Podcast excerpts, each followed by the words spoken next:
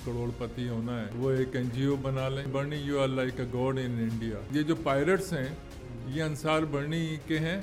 आसिफ जरदारी को मेरी ज़रूरत है। हाँ मैं इंडियन जासूस था। किसने मुझे छुड़ाया? मैंने कोई गुनाह नहीं किया।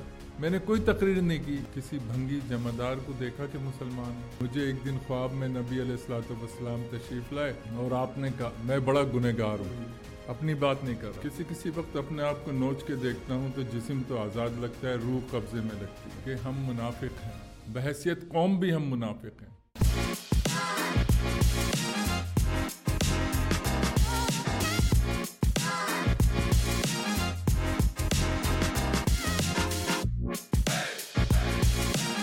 आज़ादी मुबारक। आज पाकिस्तान को आज़ाद हुए छिहत्तर साल कंप्लीट हो चुके हैं और हमेशा हर साल हमने एक सवाल लाजमी सुना है। पाकिस्तान एक नाजुक सूरत हाल से गुजर रहा है। ये सवाल हम कब तक सुनते रहेंगे और इसके पीछे पीछे कौन सी एक ऐसी सूरत हाल है जो हमें पता नहीं है और हम अपने ड्राइंग रूम में बैठ के शायद वो डिस्कस भी नहीं करते हैं? पाकिस्तान किन किन मराहल से गुजरते हुए यहाँ तक पहुँचा है? उस पर बात करने के लिए आज हमारे पास एक बहुत ही स्पेशल गेस्ट मौजूद है। इनकी खिदमत और इनकी सर्विसेज़ के हवाले से अगर मैं बात करना चाहूँ तो वो एक अलग ही एक पूरा हमें पॉडकास्ट करना पड़ेगा। मैं बात कर रहा हूँ अंसार बनी साहब की। अलैक्म सर। कैसे वालेकुम अस्सलाम। अल्हम्दुलिल्लाह।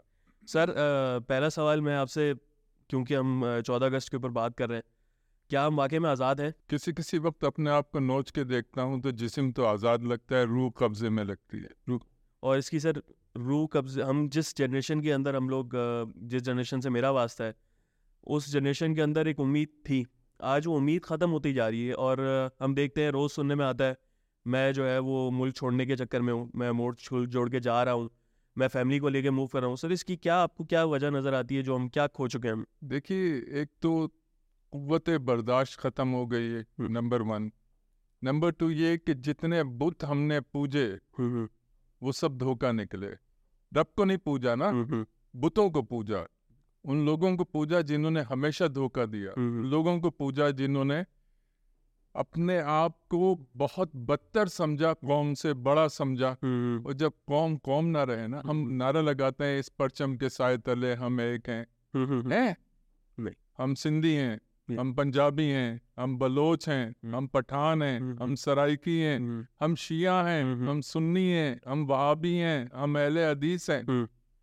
तो ये कौम कब कब बनेगी सर मोहम्मद सल्लल्लाहु अलैहि वसल्लम जैसी जैसी ये शख्सियत की उम्मती होते हुए हमें इतना तफरका जो है वो क्यों आ गया जबकि हमने उनके आखिरी खुतबात जो खुतबात थे उनमें से सुना कि हमने आपने जो है वो एक होके रहना है आपने कुरान को पकड़ के थाम के रखना है। और हमने वही देखा कि हम लोगों ने शख्सियत को पीछे इतने हो गए कि हम लोगों ने एक दूसरे से नफरतें शुरू कर दी। क्योंकि हमने नबी वसलाम को दर हकीकत दिल से उस तरह तस्लीम नहीं किया जिस तरीके से अल्लाह तबारक व ताला ने हुक्म दिया है। हम्म। कुरान हम्म। एक मुकम्मल किताब है। नबी वसलाम की ज़िंदगी तशरी है उस कुरान की। अल्लाह पाक कहता है कि मैं और मेरे फरिश्ते नबी वसलाम पे दुरूद भेजते हैं। तो ए ईमान वालो मुसलमानों को नहीं पुकारा हम्म, क्योंकि रब ने रब ने बनाया रब जानता था। बिल्कुल। वो कह रहा है ए ईमान वालो तुम भी नबी वसलाम पे दुरूद सलाम भेजो। सलाम का इजाफा कर दिया गया। और फिर कहा गया कि मैं और मेरे फरिश्ते दुरूद भेजते हैं तुम दुरूद और सलाम भेजो। और बाकी जो है फरिश्ते मुकर्रर हैं जो आपका सलाम और दरूद लेके नबी वसलाम की खिदमत में पहुंचाते हैं। बिल्कुल।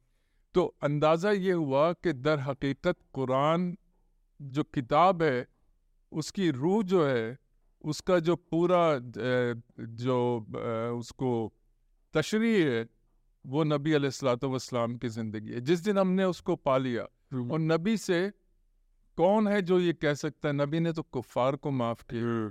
नबी ने तो उन लोगों को माफ़ किया उस बूढ़ी के घर चढ़े चले गए तशीफ ले गए जो कपड़ वो कांटे फेंकती थी। बिल्कुल।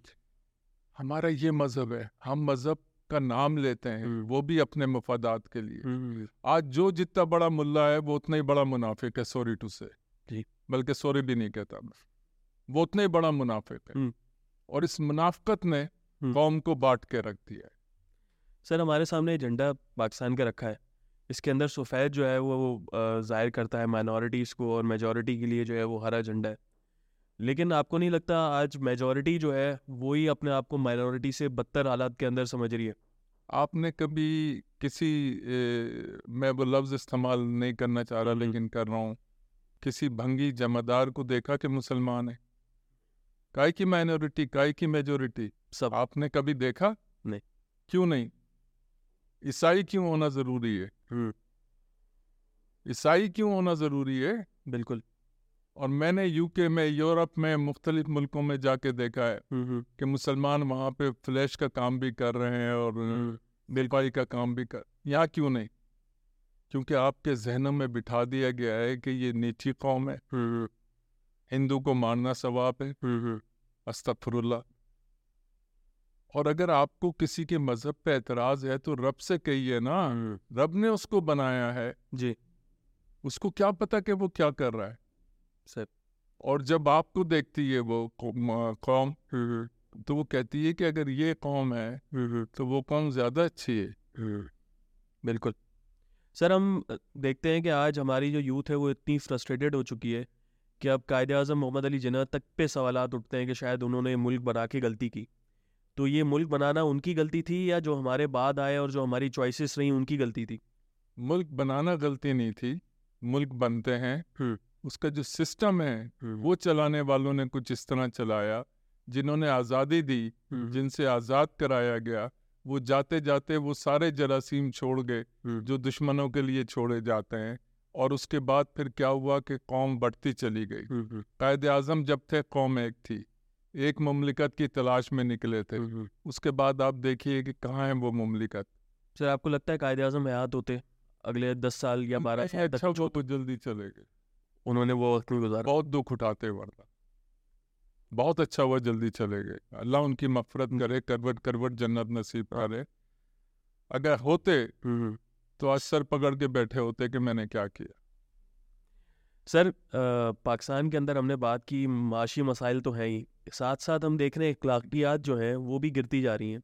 और इतनी गिर चुकी हैं कि अब हमारे अंदर माशरे के अंदर बर्दाश्त ख़त्म है, सब्र ख़त्म है, एक दूसरे से मोहब्बतें ख़त्म है। मैं आपको मिसाल देखता हूँ, कराची के अंदर अगर हम बैठे हुए हैं यहाँ पे इस वक्त, यहाँ पे हर तबका अलग अलग काम कर रहा है, लेकिन हर तबके के लिए एक दूसरे की नफ़रतें मौजूद हैं। पठान जो है वो हमारा भाई मजदूरी कर रहा होता है। जो हमारे कराची वाले हैं वो नौकरियाँ जो है वो कर रहे होते हैं। लेकिन एक दूसरे की नफरतें नहीं कि अगर ये सारी नफरतें ख़त्म हो जाएँ तब बेहतरी आ सकती है अखलाकियात हमारी इतनी गिर चुकी हैं कि अब कोई फ़ायदा नहीं है।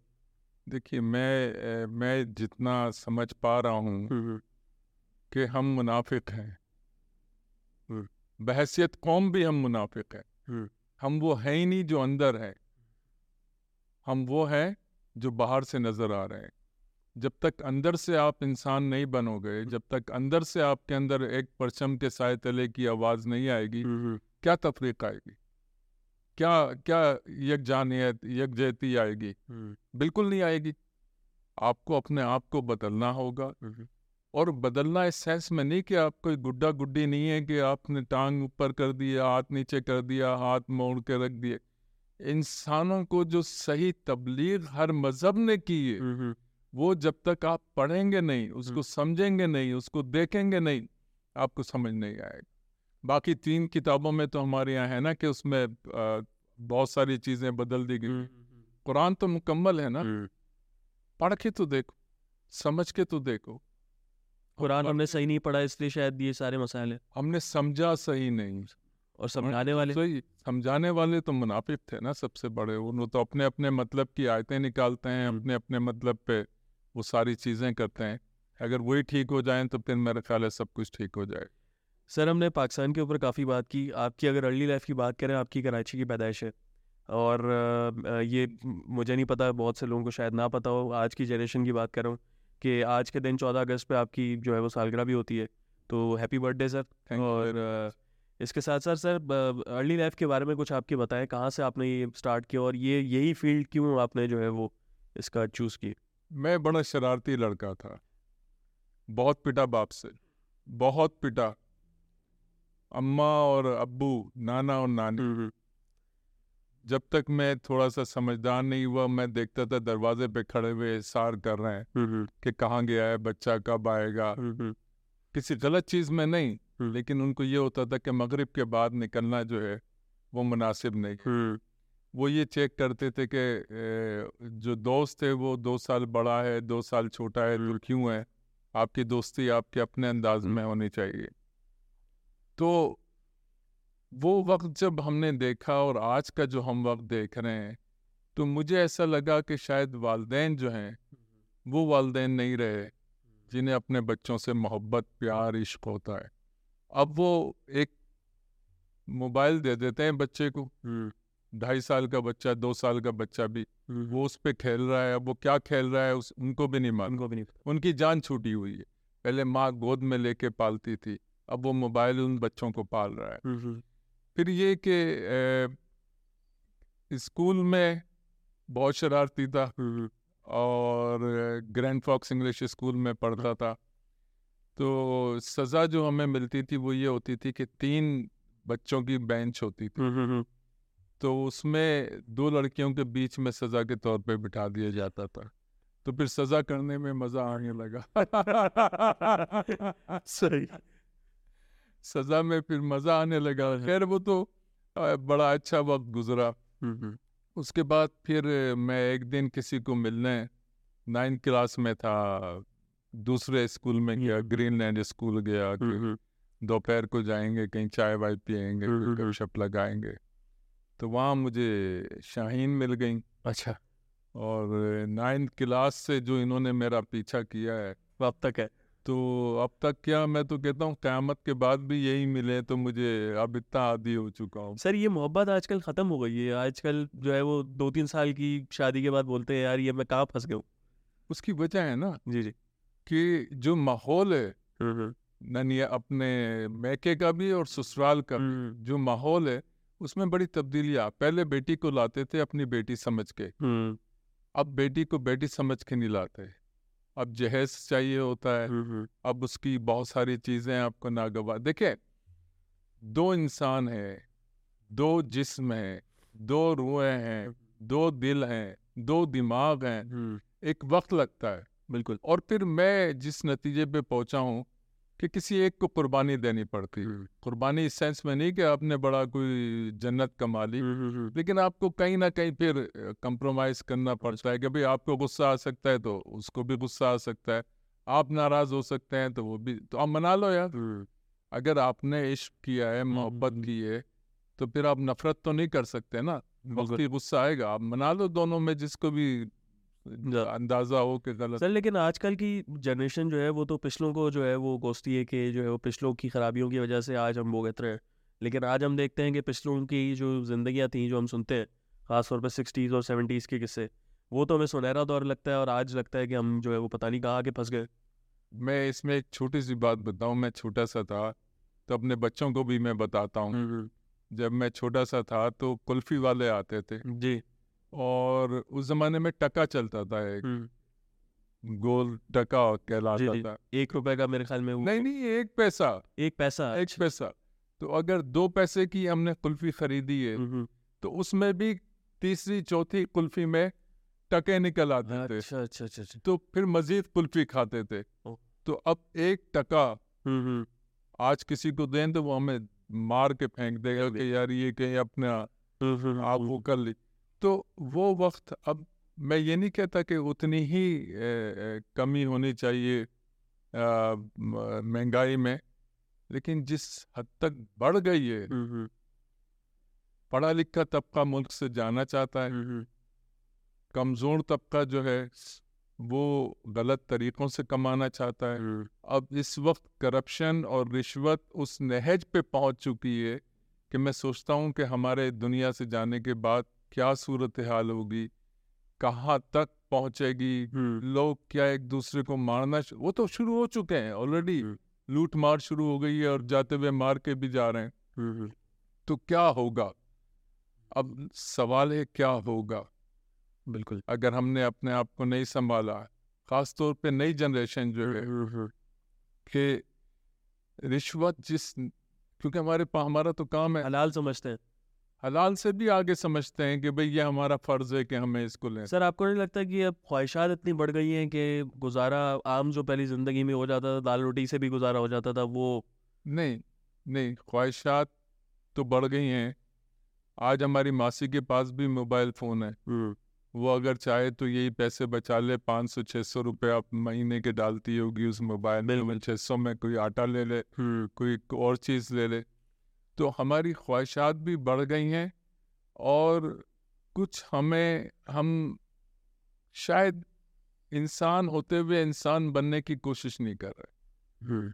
मुझे ऐसा लगता है सर आपने इंसानियत पे इतनी ज़्यादा काम किया है मैं बहुत से लोगों को अगेन शायद ना पता हो आज की जनरेशन के हवाले से कि आप पहले जो है वो पाकिस्तानी थे जिनको सितारा इम्तियाज़ सिविल दिया गया और इसके साथ साथ मैं ढाई सौ से ऊपर जो है वो आपको अवार्ड्स वगैरह इंटरनेशनल लोकल दिए गए सर ये इसकी शुरुआत कहाँ से हुई और वो वहीं पे हम वापस जाएँगे कि कहाँ से उस चीज़ का आगाज़ शुरू हुआ ये वेलफेयर का काम हुआ ट्रस्ट वो बात रह गई वाकई जी, जी। मैं मैं भी कहीं और बहक गया। जी जी। आ, स्कूल फिर हमारा हमने जिद करनी शुरू की बाप ने बड़ा मारा कि भाई उस स्कूल में पढ़ते हो इस स्कूल में क्या इसमें क्या सुरखाब हम्म, लगे? अब मैं उनको बता नहीं सकता था कि भाई सुरखाब नज़र आया था तो उसके लिए मैं यहाँ आना चाहता हूँ।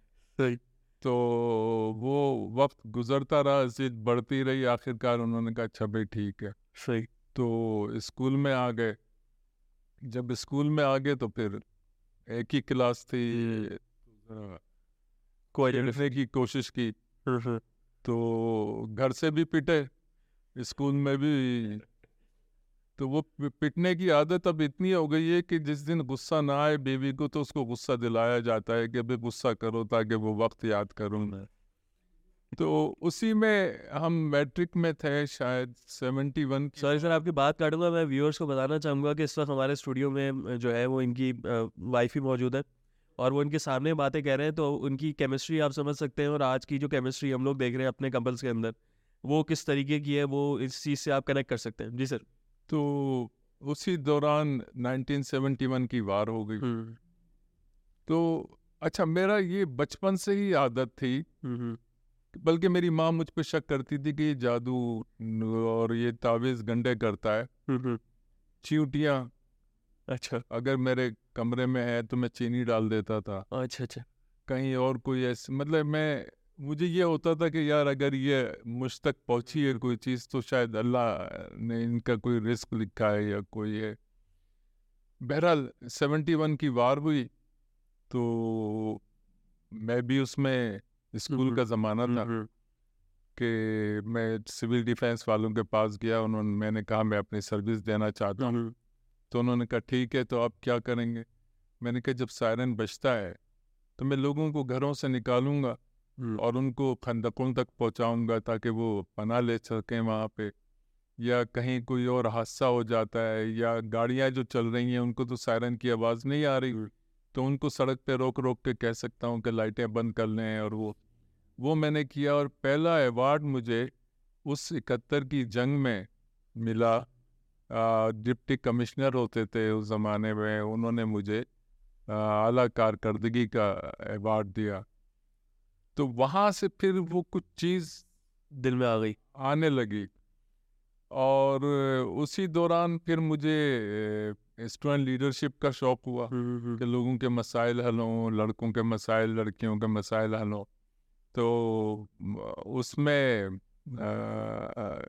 जब स्टूडेंट लीडरशिप का ज़माना आया तो सेवेंटी सेवन के अंदर मुझे गिरफ़्तार कर लिया गया मार्शल के तहत। अच्छा सर और तीन दफ़ा जेल गया। उसी दौर में? उसी दौर में। और अंगूठे में और मेरे घुटने में हम्म, बिजली के करंट दिए जाते थे कि एक केस मुझ पे था कि मैंने अब्दुल्ला शाह गाजी के मज़ार पे तकरीर की है। हम्म, जबकि मैं उस दिन कराची में भी मौजूद नहीं था। तो तकरीर कहाँ से करूँगा? शायद मेरी रूह आई होगी तकरीर हम्म, करने या क्या हुआ? इस इस तरह फिर बहुत जेल में बहुत कुछ देखा। आ, एक दिन ईद का दिन था। जेल खुली होती है। खुली से मुराद बैरिकें। जेल। नहीं खुली होती बैरिकें खुली बैरिकें होती है। और उन वहाँ से एक शख्स जो है आ, वो ढूंढ रहा था किसी को ना जैसे उसको राशा था जिसम में। और तो इस तरह जा रहा था। तो मैंने उसका हाथ थाम लिया। मैंने कहा कहाँ जा रहे हैं आप। मैं समझा किसी बैरिक जा रहा होगा हम्म तो कहने लगा कि भुट्टो साहब को मिलना है। मैंने कहा भुट्टो साहब तो इस जेल से दूसरी जगह जा चुके हैं। तो वो तो नहीं है अगर आप किसी और को मिलना चाहते हैं तो। तो कहने लगा कि उनके भाई से मिला दें। मोहम्मदास भुट्टो भी उस हम्म, हम्म, वो भी साहब भी वहाँ पे थे। तो मैंने कहा अच्छा मैं किसी को देखता हूँ। मिला देता हूँ। तो मैं उनका हाथ पकड़ के चलने लगा। तो मेरा भी हाथ ज़ाहिर है कि उनका हाथ मिल रहा था तो मेरा भी हिलने लगा। तो टू बी ऑनेस्ट मुझे ऐसा लगा जैसे खुदा ने हाथ थाम लिया। आपको कभी कभी ज़िंदगी में ऐसी चीज़ें होती हैं जो जब तक आपके साथ वो हो ना आपको यकीन नहीं आता।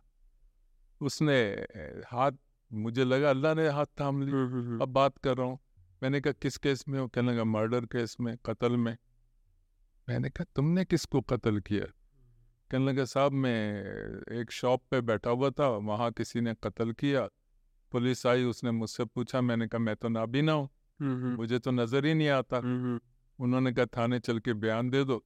मैं थाने गया हूँ और उन्होंने मुझे जेल भेज दिया। तो अब ये ऐसी चीज़ थी कि मैं खुद बेगुनाह आता हूँ। मुझे बेगुनाह पकड़ा गया। मुझे बेगुनाह जेल भेजा गया मुझे बेगुनाह तशद किया गया और इसके साथ इतना बड़ा जुल्म जिसकी सज़ा सजाए मौत या उम्र कैद है एक नाबीना शख्स और उसे कोर्ट बुला भी नहीं रही पूछ भी नहीं रही। खैर फिर मैंने उसके लिए आवाज़ उठाई और फिर वहाँ फिर मेरे दिल में हुआ कि एक तो मैं लॉ करूँ एल एल बी करूँ वकील बनूँ इनको इंसाफ दिलवाऊँ और फिर मैंने लोगों से मिलके उनके केसेस जान यार सत्तर फ़ीसद जो जेलों की आबादी है वो उन लोगों पे है जो बहुत मामूली नोयत के मुकदमात में या जिन पे झूठे मुकदमे बनाए गए हैं। Total fraud total fraud.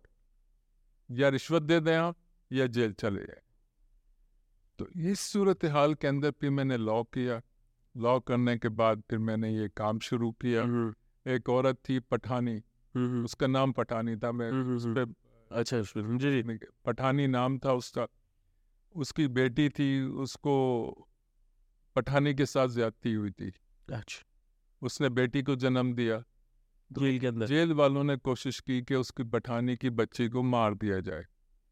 हमने आवाज़ उठाई उसको उसकी फैमिली को ढूँढने की कोशिश की। बहरहाल वो बच्ची एट लास्ट मर गई और कुछ नहीं हुआ। इसी तरीके के इतने केसेस हैं कि अगर मैं उनको शुरू करूँ तो शायद कल शाम तक हमें बैठना पड़ेगा। सर, इतनी नाइंसाफ़ियाँ आपने खुद भी उसी लाइफ के अंदर, टीनेज के अंदर आपने सही। अगर इतनी नाइंसाफ़ियाँ उस दौर में जिन लोगों के साथ हुई हैं, वो उसी दौर में बागी बन गए थे, मुल्क के ख़िलाफ़। आपके अंदर वो क्या चीज़ थी जिसमें आपने वो कंट्रोल करके रखा कि नहीं, इसमें वतन की जो है वो कोई गलती नहीं है सिस्टम की गलती है चीज़ों की गलती है। एक बात अ, मैं बताता चलूँ जो मैं उसको अवॉइड करने की कोशिश कर रहा था। हम्म, कि जब ये सारा सिलसिला जेल में चल रहा था तो वकालत का तो वो हुआ। हम्म, हम्म, लेकिन 22 23 नंबर बैरिक दो बैरिकें एक साथ हैं जेल में। और आप किस जेल में थे सर? स- central jail central jail Karachi ji. बाईस तेईस नंबर बैरिक थी। उसके सामने एक बहुत बड़ा दरख्त था। जो गुलाई में बहुत ज़्यादा होता है तो। उतने साल पुराना होता है। तो उसके नीचे मैं जाके बैठ जाया करता था। और बैठने के बाद जैसे आप अल्लाह मियाँ से बातें करते हैं ना नाज बिल्ला हम बड़े गुनहगार लोग हैं कहा अल्लाह मियाँ से लेकिन वो एक तस्वुर हुआ एक सोच कि आप अल्लाह मियाँ से बातें कर रहे हैं। तो उसी दौरान एक बाबा ने मुझे आवाज़ दी अंसार मैंने देखा तो मेरे रोंगटे खड़े हो गए। कोई बुज़ुर्ग थे सफ़ेद चोगा सफ़ेद दाढ़ी और वो खड़े हुए। तो मैंने कहा जी बाबा। वो कैदी नहीं थे। ये मेरा तस्वुर और वहम गुमान भी नहीं था ये हकीकत हकीकत। तो कहने लगे तुम्हें पता है बार बार तुम्हें क्यों लाया जा रहा है? मैंने कहा नहीं बाबा। कहने लगे अल्लाह तुमसे काम लेना चाहता है। और वो गायब हो गए। थोड़ी देर के बाद माड़ी कहते हैं जेल के दरवाजे वहाँ से आवाज़ लग रही थी अंसार बढ़नी अंसार बढ़नी कि भाई मुझे वो आवाज़ लगती है कैदी की जिसको चाहिए होता है। तो मैंने कभी इधर बैठा हूँ इधर आ जाओ। हम्म। आ गया वो कहने लगा, आपको फिर बुलाया है। मैंने कहा चलो अभी तो होके आया हूँ फिर चलो। फिर चले। अब आप देखें कि ये वाकया कुछ देर हुई है कुछ देर के बाद मुझे बुलाया जा रहा है। मैं जाता हूँ तो जिस ऑफिसर के सामने मुझे पेश किया उसने कहा बस एक मैंने कहा thank you very much I am hmm. Prisoner hmm. मैं नहीं बैठा आपके सामने।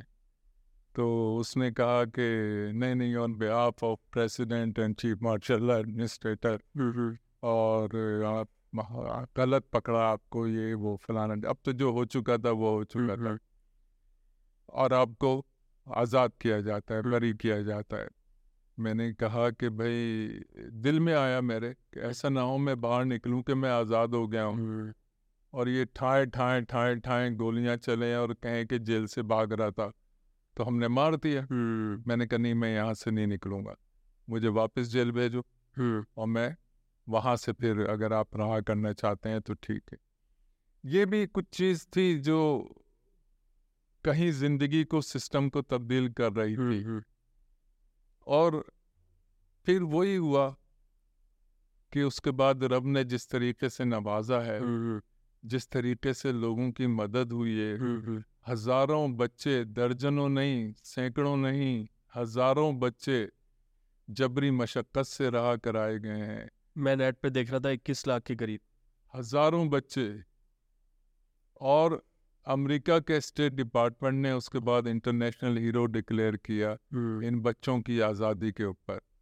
तो बात अवार्ड की नहीं है। सितारे इम्तियाज़ मिला हिलाल इम्तियाज़ हम्म। मिला पॉल हारिस फेलोशिप अवार्ड मिला और पता नहीं क्या क्या क्या क्या क्या क्या। ये अवार्ड कोई चीज़ नहीं है।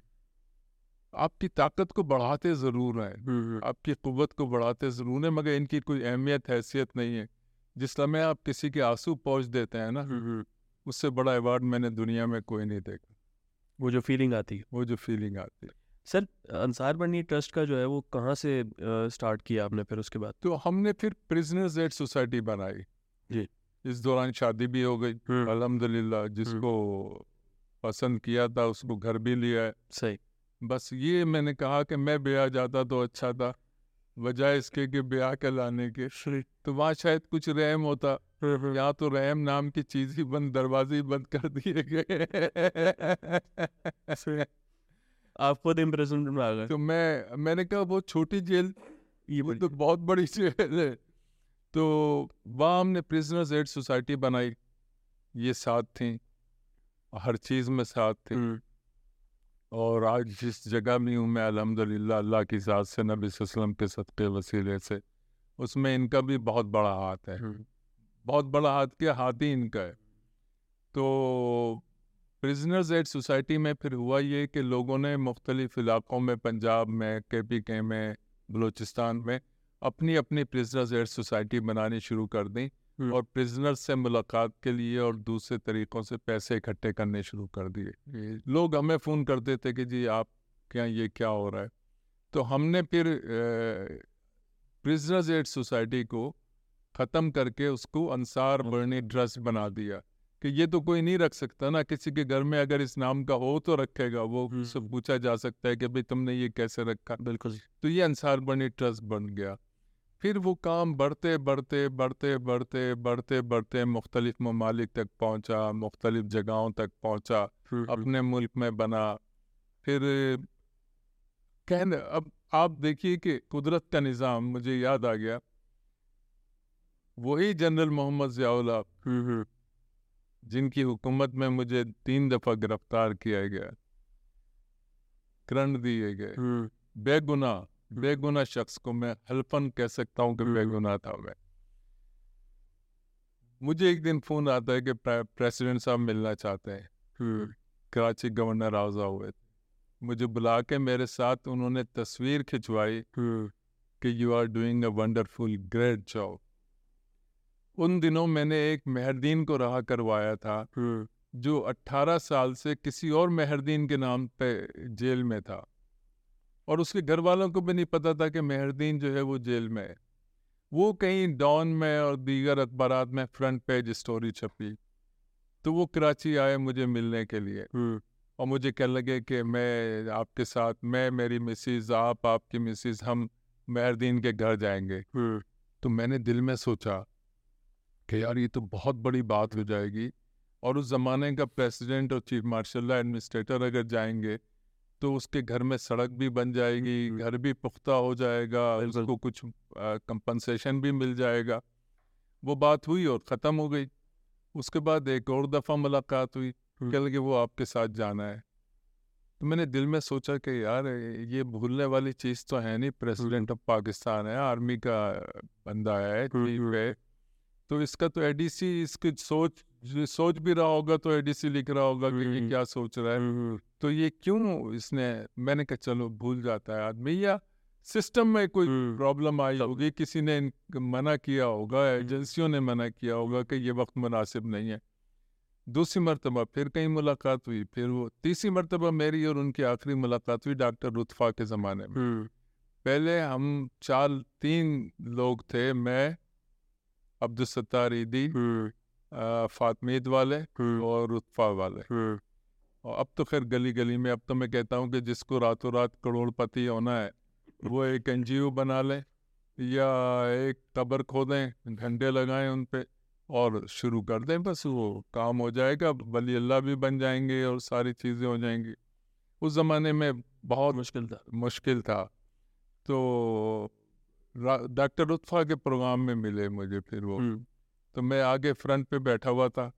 तो वो स्टेज पे आए स्टेज पे आने के बाद उन्होंने बैठे तो उनकी नज़र मुझ पे पड़ी तो वहीं से उन्होंने वो उनका अपना एक मिलने का तो उनका अंदाज मैं कहता हूँ अब तक कोई कोई नहीं अपना सका।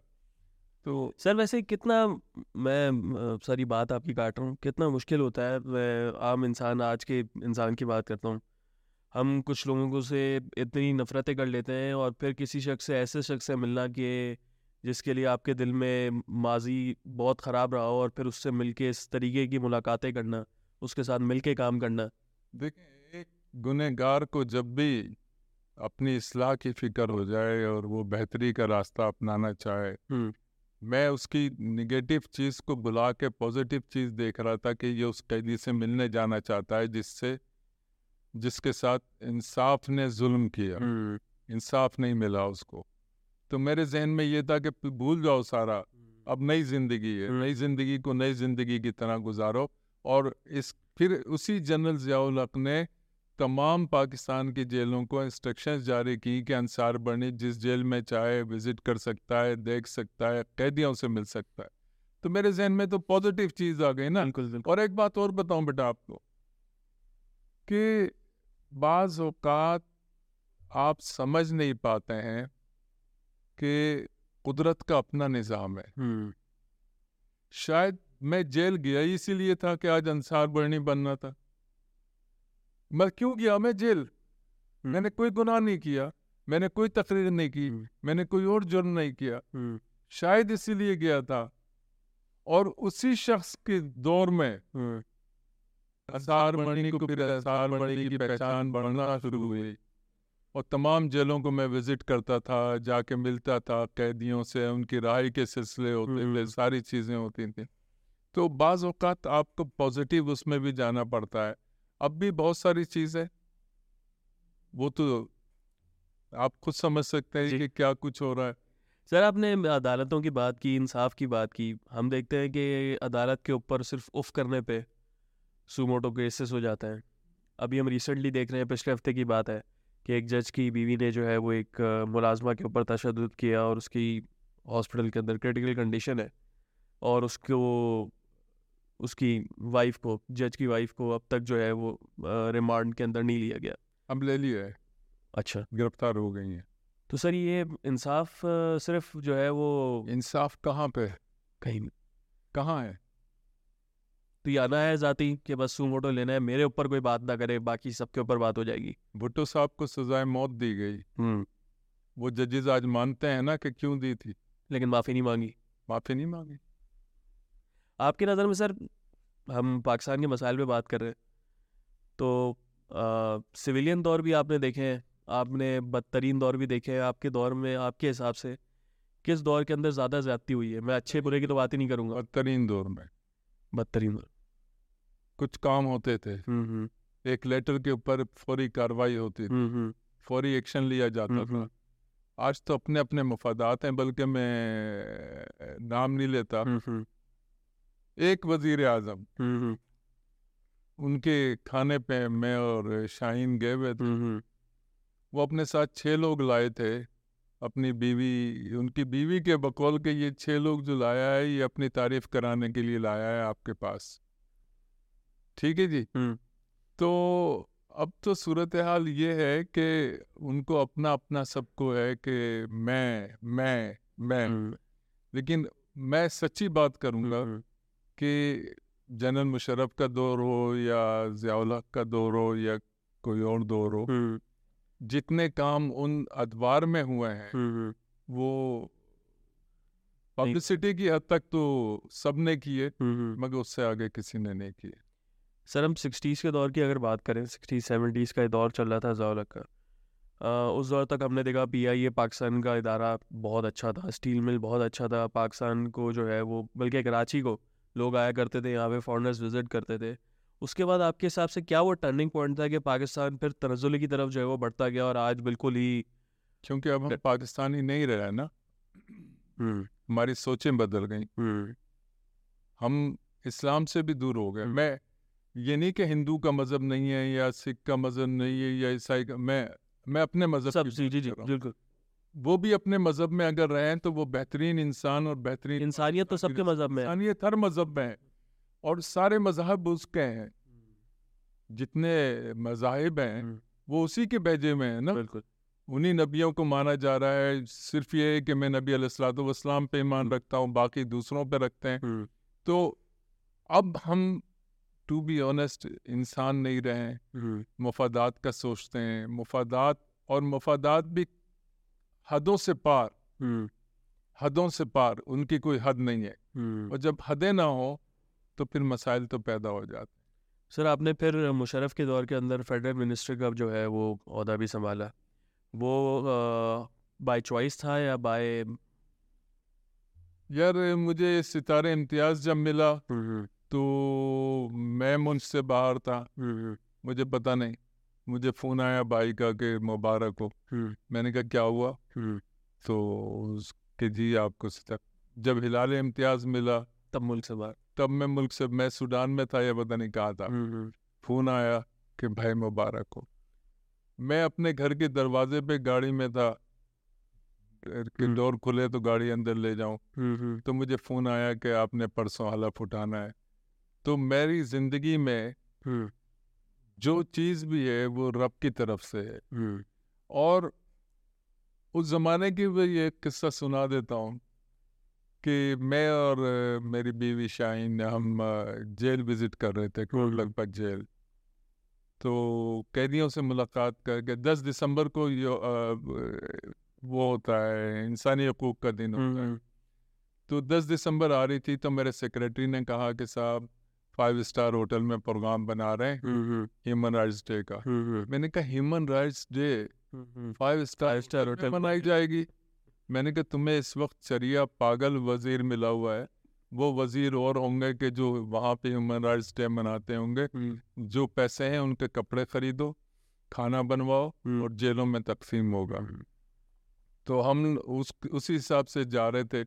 तो मैंने कहा कि हम ऐसा करते हैं कि पाकिस्तान में बेपनाह ज्यादतियाँ हैं बेपनाह ज्यादतियाँ हैं। बिल्कुल। तो जो सजाए मौत के कैदी हैं और पाँच साल से ज़्यादा सजाए मौत की कोठरी में गुजार चुके हैं जो सजाए मौत की कोठरी उस ज़माने में होती थी उसमें छोटा सा कमरा होता था। तीन लोगों की जगह में पाँच सात दस तक लोग उसमें रहते थे। और सर से सर टकरा के इस तरीके से बैठ के सोते थे रात को। तो उन हालात में वो रहते थे साढ़े तेईस घंटे बंद रहते थे। साढ़े तेईस घंटे के बाद उन्हें बाहर निकाला जाता था दो पत्थर रखे होते थे उन सब की गंदगी और गलाजत उनमें साढ़े तेईस घंटे वहाँ पड़ी रहती थी। तो मैंने कहा यार पाँच साल भी बहुत है सजाए मौत की कोठरी में। या तो आप इनको सजाए मौत दे देते ना।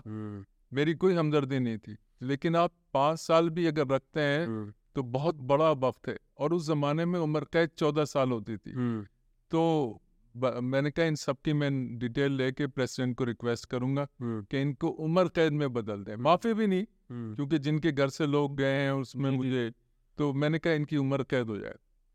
एक बंदा मिलता है क्या नाम है तुम्हारा? तो उसने अपना नाम मुसलमानों वाला बताया। हम्म, तो कब से आए हो? कह लेंगे चार पाँच दिन हुआ है या हफ़्ता हुआ है। हम्म, तो मेरी दिलचस्पी ख़त्म हो गई हम्म, क्योंकि मैं तो पाँच साल वाले देख रहा हूँ। हम्म, तो थोड़ा आगे चले तो ये हुआ कि यार इसको फिर मिलो हम्म, इससे फिर बात करो। हम्म, आए आके उसके पास बैठ गए और उससे गपशप शुरू हो गई। हम्म, तो उसने अपना नाम पहले इब्राहिम बताया था। हम्म, फिर पता चला इसका नाम है कश्मीर सिंह। अच्छा। तो मुझे बड़ी हैरत हुई। मैंने कहा तुमने उस वक्त झूठ क्यों बोला? हम्म, ये गुस्सा आया मुझे कि हम्म। तुमने झूठ क्यों बोला? तो कह लगा कि साहब मैं मुसलमान हो गया हूँ।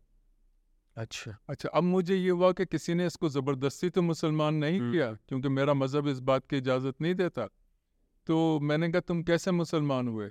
कहने लगा कि मुझे एक दिन ख्वाब में नबी अलैहिस्सलाम तशरीफ़ लाए और आपने कहा मैं बड़ा गुनहगार अपनी बात नहीं कर रहा। नबी वसल्लम का ख्वाब उसका सुना रहा हूँ। कि एक फरिश्ता आएगा तुम्हें जेल तोड़ के लेके चला जाएगा। हम्म, राह करा के चला जाए तुम्हें राह करा देगा।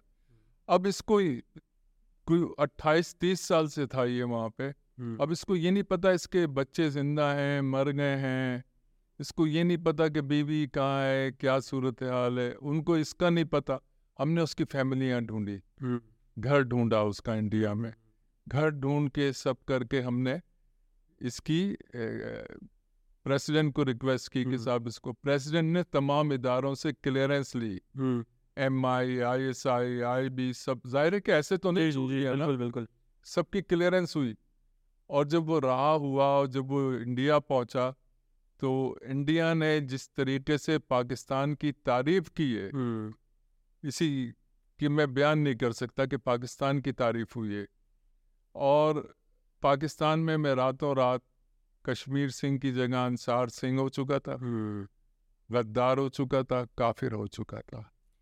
सर इस फ़ील्ड के अंदर जो आपके ख्यालात हैं जो आपके काम है इसके अंदर आपकी तारीफ़ करने वाले भी बहुत होंगे और नफरत करने वाले भी बहुत होंगे। इसमें एक किस्सा और बता दूँ। हम्म, एक शिप फंस गई थी। जी। उसमें इंडियन भी थे हम्म, पाकिस्तानी भी थे श्रीलंकन भी थे। श्रीलंकन भी थे।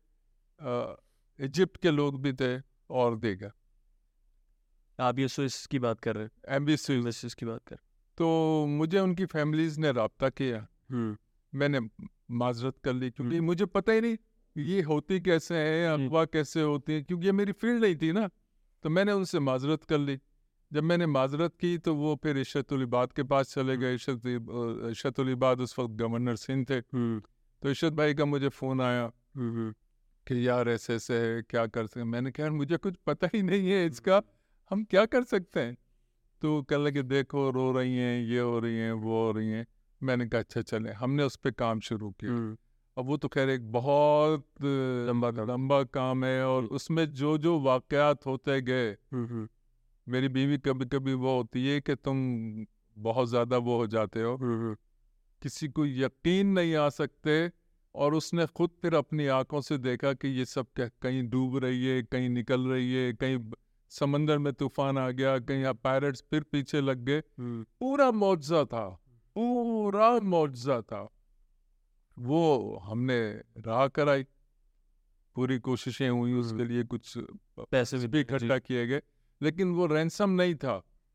वो जो ऑनर था अच्छा। ऑनर था शिप का उसको हमने एक्सपेंसेस दिए थे उसने जो मेहनत की है उसकी शिप जो डूब रही है उसको कैसे निकालना है क्या हम्म। करना है उसको उसके पैसे दिए गए थे। हम्म, जब वो रहा हो क्या पहले तो लोग कहते थे ये खा जाएँगे ये हम्म। निकलेगी नहीं ये हो जाएगा वो हो जाएगा। और जब वो निकली है तो मेरे खिलाफ एक प्रोपेगंडा शुरू किया गया क्योंकि इंडिया ने कहा नजबुल्ला तोबा इस्तगफार मैं उनके गॉड की बात कर। मेरा तो अल्लाह है। हम्म, कि mister Bernie you are like a god in India hmm, कितना बड़ा पाकिस्तान के लिए एजाज है। हम्म, कितना बड़ा एजाज है पाकिस्तान के लिए। और मेरे मुल्क में मेरे साथ क्या हो रहा आसिफ जरदारी साहब की तस्वीर। हम्म रियाज मलिक साहब की तस्वीर। अंसार बढ़ने की तस्वीर। जे आई टी लिख के चलाई जा रही है। और खूब चली खूब चली खूब चली। एक दफ़ा तो मैंने भी कहा कहीं वाकई ऐसा तो नहीं है। कि जी ये जो पायलट्स हैं ये अंसार बढ़नी के हैं।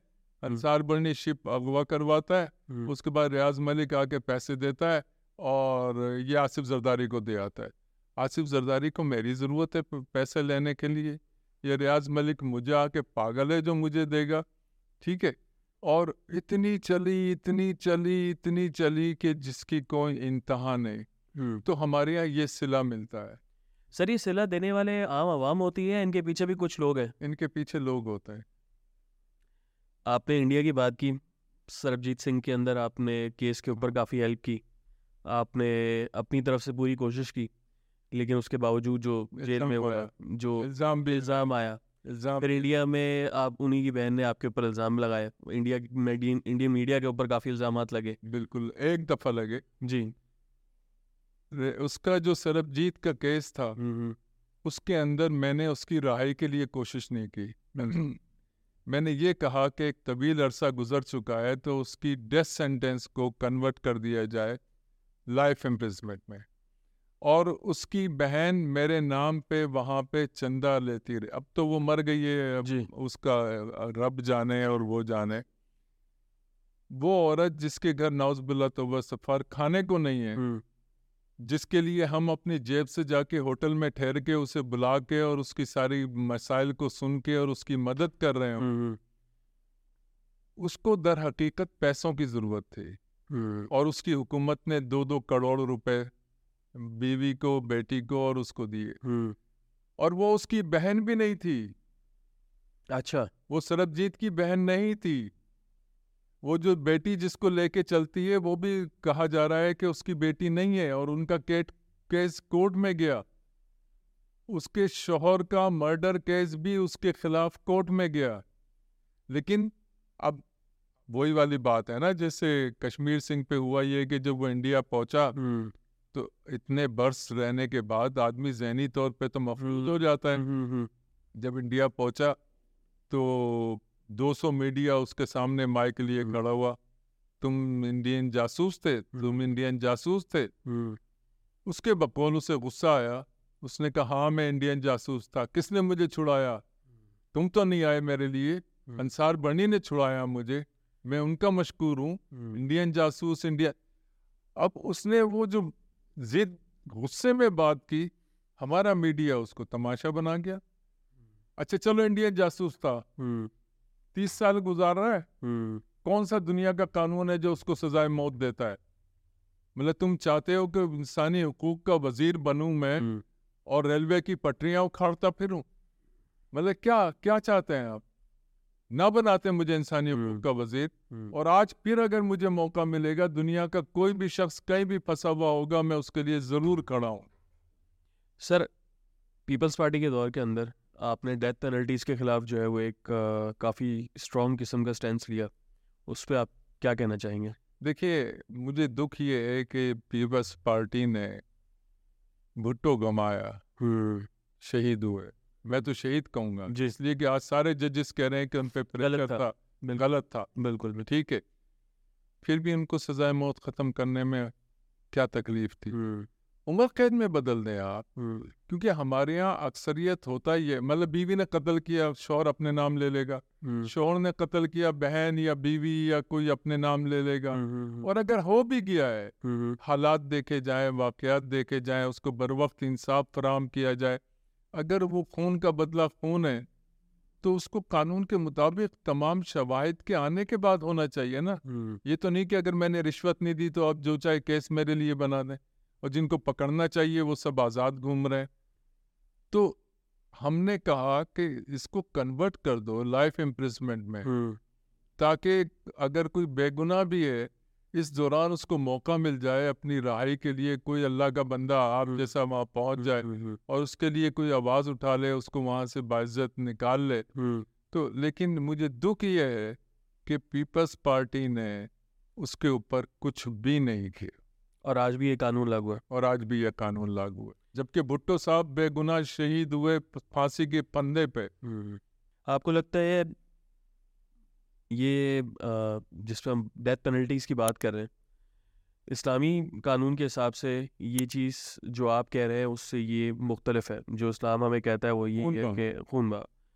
अगर तो- वो कातिल है तो? जी। तस्दीक कहाँ होगी? इन अदालतों में? इनको जहाँ इंसाफ नहीं मिलता। जहाँ इंसाफ नहीं मिलता जहाँ सीढ़ी चढ़ते चढ़ते आपका इतना बिक चुके होते हैं आप हम्म। कि आपके घर वालों पे उधार चढ़ चुका होता है। वहाँ उस उस उस उन अदालतों से सजाए मौत को आप मौत देंगे। सर आपको लगता है कभी यहाँ का इंसाफ इंसाफ हो पाएगा? कभी नहीं होगा। और उसकी वजह क्या है? क्योंकि वो सारा जो बिगड़ा हुआ निज़ाम है हम्म। अगले दस साल तक तो मुझे कुछ ठीक होता हुआ नज़र नहीं आ रहा। यानी कि हमारी अगली जनरेशन ने भी ये भुगतना है। लगता तो ये अल्लाह ना करे। लेकिन लगता तो ये। सर कराची के अंदर हम बैठे हुए हैं कराची की कराची से आपका भी ताल्लुक है मेरा भी ताल्लुक है। कराची के अंदर एक कॉन्सेप्ट है कि कराची के अंदर जो चैरिटी का काम होता है वो सिर्फ़ कराची के अंदर रहता है। नहीं नहीं नहीं नहीं नहीं गलत बिल्कुल गलत। ये एक शोशा है हम्म। और पॉलिटिकल सोशल है? पॉलिटिकल भी नॉन पॉलिटिकल भी दोनों शोशे हैं। जिस तरीके से आजकल मैं देखता हूँ बड़े बड़े मैसेजेस चल रहे। होते हैं कि इतने करोड़ लोगों को हम रोज़ाना खाना खिला रहे हैं और वो करोड़ लोग मुझे तो आज तक नज़र नहीं आए कि अगर दस ऑर्गेनाइजेशन है या बारह ऑर्गेनाइजेशन है ये दावा कर रही हैं तो। पाकिस्तान में तो कोई करीब रहा ही नहीं। बीस बीस करोड़ जो है वो राशन की पैकेटें जा रही हैं और बीस बीस करोड़ को खाना मिल रहा है और बीस बीस करोड़ का इलाज हो रहा है। तो फिर ये सब क्या है तो मैं अपना मिसाल दे सकता हूँ कि मुझे जो सबसे पहली डोनेशन शुरू हुई थी वो। पंजाब से शुरू हुई मतलब सबसे पहली। डोनेशन चैरिटी का हमारे यहाँ शोर बहुत ज़्यादा है। वहाँ मैंने देखा है कि वहाँ चुपके चुपके काम हो रहा होता है। उन्होंने दे दिया आपको पैसे यार अब आप जानो आपका काम यहाँ भी है। ऐसा नहीं कि यहाँ नहीं है यहाँ भी है। लेकिन मेरा तजुर्बा जो है वो ये रहा कि पंजाब से ये सवाल मैंने आपसे इसलिए पूछा कि मैं रिसेंटली भी स्कर्दू में एक जगह में फंस गए थे लैंडस्लाइडिंग के अंदर। तो वहाँ पे छः घंटे के अंदर गवर्नमेंट तो कभी भी नहीं पहुँची। ना ही गवर्नमेंट का कोई इदारा पहुँचा ना वो पहुँचे जो सड़क के बनाते हैं। लेकिन वहाँ के लोकल्स जो थे उन्होंने पंद्रह मिनट भी नहीं लगाए और वो खाना पीना लेके आ गए कि अगर कुछ चाहिए। सर स्ट्रीट के ऊपर कराची के अंदर जो बातचीत होती है ये हम लोग देख रहे होते हैं खाना पीना मिल रहा होता है जो आपने अभी बात की। और खाना अगर हम कराची की किसी भी सड़क पर जाएँ वहाँ पे बिरयानी कौरमे टिक्के ऐसे ऐसे खाने बट रहे होते हैं जो शायद हम लोग भी घरों में रोज़ नहीं खा रहे होते। तो आपको ये लगता है क्राइम को मजीद इजाफा दे रहा है? देखिए मतलब एक क्रिमिनल को कोई ज़रूरत नहीं है? मुझे और आपको भूख लगी है। हम्म, और अगर किसी ने शामियाना लगा के चुपके से जगह बनाई हुई है तो मैं और आप भी लोगों को देख के छुप के चले जाएँगे कुछ खा लेंगे। लेकिन अब अभी मैं ये देख रहा हूँ कि पब्लिसिटी ज़्यादा हो गई है। तमाशा ज़्यादा लग गया है। क्रिमिनल्स खाना खा रहे हैं और शरीफ आवाम घर में भूखी मर रही है। मतलब आपको खाना खिलाना है या तो श, कोई शराफत का तरीका अपना लें या उनके घरों तक पहुँचा दें। तो और कहीं भी मुझे 20-25 से ज़्यादा या 100 से ज़्यादा आदमी नज़र नहीं आए। कहीं भी खाना खाते हुए। लेकिन अगले दिन मैंने देखा कि इतने लाख लोग खाना खा रहे थे इतने हज़ारों लोग खाना खा रहे थे। हम्म, ये मुझे पता नहीं वो कहाँ छुपे हुए खाना खा रहे थे मैं भी देख लेता तो अच्छा लगता हम्म। मुझे। तो ये एक बल्कि मैं एक किस्सा सुना देता हूँ अभी हम इस्लामाबाद में थे हम्म, हम्म, तो सिग्नल पे रुके। हम्म, तो पाँच छः सात बच्चियाँ और बच्चे आ गए हम्म, और उन्होंने आके शीशा खटखटाया और मांगना शुरू कर दिया। तो मेरी मिसेस ने उस शीशा नीचे किया उन्होंने कहा मैं वीडियो बनाऊँ इनकी। रात ग्यारह साढ़े ग्यारह बजे ये बच्चे यहाँ कहाँ से आए? वीडियो बनाने लगी तो उन्होंने बुरा भला कहा और उन्होंने उसमें से एक ने डंडी खींच के इनके ऊपर मारी। है अगर खून और चश्मा ना होता तो इनकी नाक या आँखों को नुकसान पहुँचता। है ये क्रिमिनल्स हैं। ये क्रिमिनल्स हैं। Number one. नंबर टू ये कि आप फकीर क्यों बना रहे हो? हम्म। बेनज़ीर स्कीम शरीफ स्कीम और इंसाफ स्कीम। यार इंडस्ट्रीज़ बनाओ इनको आप फकीर क्यों बना रहे हो? आप खुद इनको फकीर बना रहे हो। क्यों आपको ढाई हज़ार तीन हज़ार रुपये महीना मिल रहा है? किस बात का मिल रहा है? जब मुझे बैठ के घर में ढाई तीन हज़ार और चार लोगों के नाम का दस पंद्रह हज़ार मिल रहा है तो मैं पागल हूँ मैं कोई काम करूँगा? आप फैक्ट्रियाँ लगाएँ आप कंपनियाँ बनाएँ आप लोगों को रोज़गार दें हम्म, और पाकिस्तान को उसके पाँव पे खड़ा करें। आपको वोट चाहिए? अभी जो मैं इश्तहार देख रहा हूँ मीडिया पे जो दो तीन पार्टियों के चल रहे हैं कोई प्रोग्राम ही नहीं आ रहा सिवाय उन इश्तहारों के। और जो चीज़ दिखाई जा रही है उससे तो ऐसा लग रहा है कि पाकिस्तान तो बहुत अमीर तरीन कबीर तरीन मुल्क है भाई। और पिछले हफ़्ते लाखों लैपटॉप बांटे गए लाखों लैपटॉप। किस बात के? किस बात के? मतलब आपको जब जॉब ही नहीं है आप फैक्ट्रियाँ बना देते आप उनको जॉब देते आप उनको इंसान बनाते उनकी बेहतर तरबियत करते। आप फकीर बना रहे हो? यूनिवर्सिटीज की फ़ीस लाखों रुपए है लेकिन लैपटॉप लाखों रुपए के दिए जा रहे हैं। और ये पैसा जो आपको मिला है ये उधार मिला है बमे सूद के आपने लौटाना है उसको आप बांट रहे हो। बांट क्यों रहे हो? फैक्ट्रियाँ लगा दो यार इनको कहीं जॉब दे दो बेहतर जॉब दे दो। आप करके जाइए ये लैपटॉप ले लीजिए जाइए ज़रा जॉब ढूंढ लीजिए फिर। तो वो शख्स वो बच्चा फिर दहशतगर्द नहीं बनेगा तो क्या बनेगा? एक लैपटॉप में आपने उसकी ज़िंदगी को तबाह कर दिया। मतलब ये ऐसी बात है किसी सहरा के अंदर जो है वो आपने सु- बड़ा सुपरमार्केट बना दिया। लेने वाला कोई है नहीं। वाला कोई है नहीं। सर स्ट्रीट बैगर्स जो है उस पर हम बात कर रहे थे ये माफिया है या माफिया है माफिया। और इसके पीछे कौन लोग हैं? इसके पीछे बहुत बड़े बड़े लोग हैं। आप अभी निकलिए किसी बच्चे को वहाँ से हट हटा के देखिए। हम्म, चार लोग अभी आपके पुलिस जा जाके रिपोर्ट करके देख लीजिए आपके आपके खिलाफ पर्चा हो जाएगा। और इसका क्या हल आपकी नज़र में है? इसका हल ये है कि जो असल मुलजमान है मसलन मैंने अभी अ, किसी हेड से डिस्कस किया नारकोटिक्स के ऊपर। मैंने उनको कहा कि मैंने ये जितनी जेलों का विज़िट किया है हम्म। मैंने उसमें जितने लोग ढूंढे हैं पाए हैं हम्म, वो वो लोग हैं जिनके घरों में खाने का भी नहीं है। हम्म, बाज लोग हमारे यहाँ आके महीना लेके जाते हैं हम्म, कि हम्म। खाने का गुजारा हो जाए। एक ड्राइवर को क्या पता कि मालिक ने गाड़ी में क्या चीज़ रखी है। हम्म, वो तो सीधा सीधा चला जा रहा है। मालिक कोई पकड़ नहीं रहे आप। हम्म, ट्रक का जो अ, असल मुलजिम है उसको आप पकड़ नहीं रहे। हम्म, गरीबों को पकड़ के जेलों में डाल देते हो यार। खाना पूरी कर दी और इंटरनेशनल में आपको पैसे मिलने शुरू हो गए हम्म, ड्रग्स के खिलाफ। हम्म, तो ये धोखा आप अपने आप को भी दे रहे हो मुल्क को भी दे रहे हो और उन इंटरनेशनल ऑर्गेनाइजेशनों को भी दे रहे हो। तो. का कोई पकड़ा गया है अभी तक? सर एक ग्रेजुएट निकलता है यूनिवर्सिटी से पास होकर उसकी तनख्वाह पच्चीस हज़ार से भी कम होती है आज आज के दौर की बात कर रहा हूँ। और यही एक मैं बात करता हूँ इन्हीं स्ट्रीट बैगर्स की। इनके चार चार पाँच पाँच बच्चे जो है वो एक ही सड़क पे काम कर रहे हैं महाना तो ये लाखों रुपए हमसे ज़्यादा कमा रहे हैं। बिल्कुल तो एक बंदा जो है वो बैगर ज़्यादा बनना पसंद करेगा वो कहेगा क्या सफ़ेद पोश तो गया। इन हालात में जिनसे हम गुजर रहे हैं। वो बेगर बनना ही पसंद करेगा। सर इसके आगे हम बात करें तो आपका जो है वो चाइल्ड ट्रैफिकिंग के ऊपर ह्यूमन ट्रैफिकिंग के ऊपर बहुत ज़्यादा आपने काम किया है। अल्हम्दुलिल्लाह। इसका सर कोई एक किस्सा अगर आप कोई बताना चाहें कहाँ से और इस पर क्या क्या चैलेंजेस आपको आया? कोई अगर एक देखिए ह्यूमन ट्रैफिकिंग एक बहुत बड़ा अड्डा बन चुका है। और लोग तंग भी हैं। और होता क्या है? मैं लोगों की जाग के लिए आपके प्रोग्राम के ज़रिए बताना चाहता हूँ कि मसलन बीस लोग किसी गाँव से निकले और उनमें से कुछ डूब गए कुछ मार दिए गए। दो तीन चार जो हैं। वो पहुँच गए अपनी मंजिल पे। अब वो जो दो तीन चार पहुँचे हैं उन्होंने वहाँ पैसे कमा के जो भेजने शुरू किए हैं तो गोबर जहाँ पड़ा हुआ है जहाँ जानवरों की गंदगी पड़ी हुई है वहाँ एक कमरा बनना शुरू हो गया। और अगर ज़्यादा पैसे उनके पास आने शुरू हुए भेजने शुरू हुए तो बेहतर घर बनना शुरू हो गया।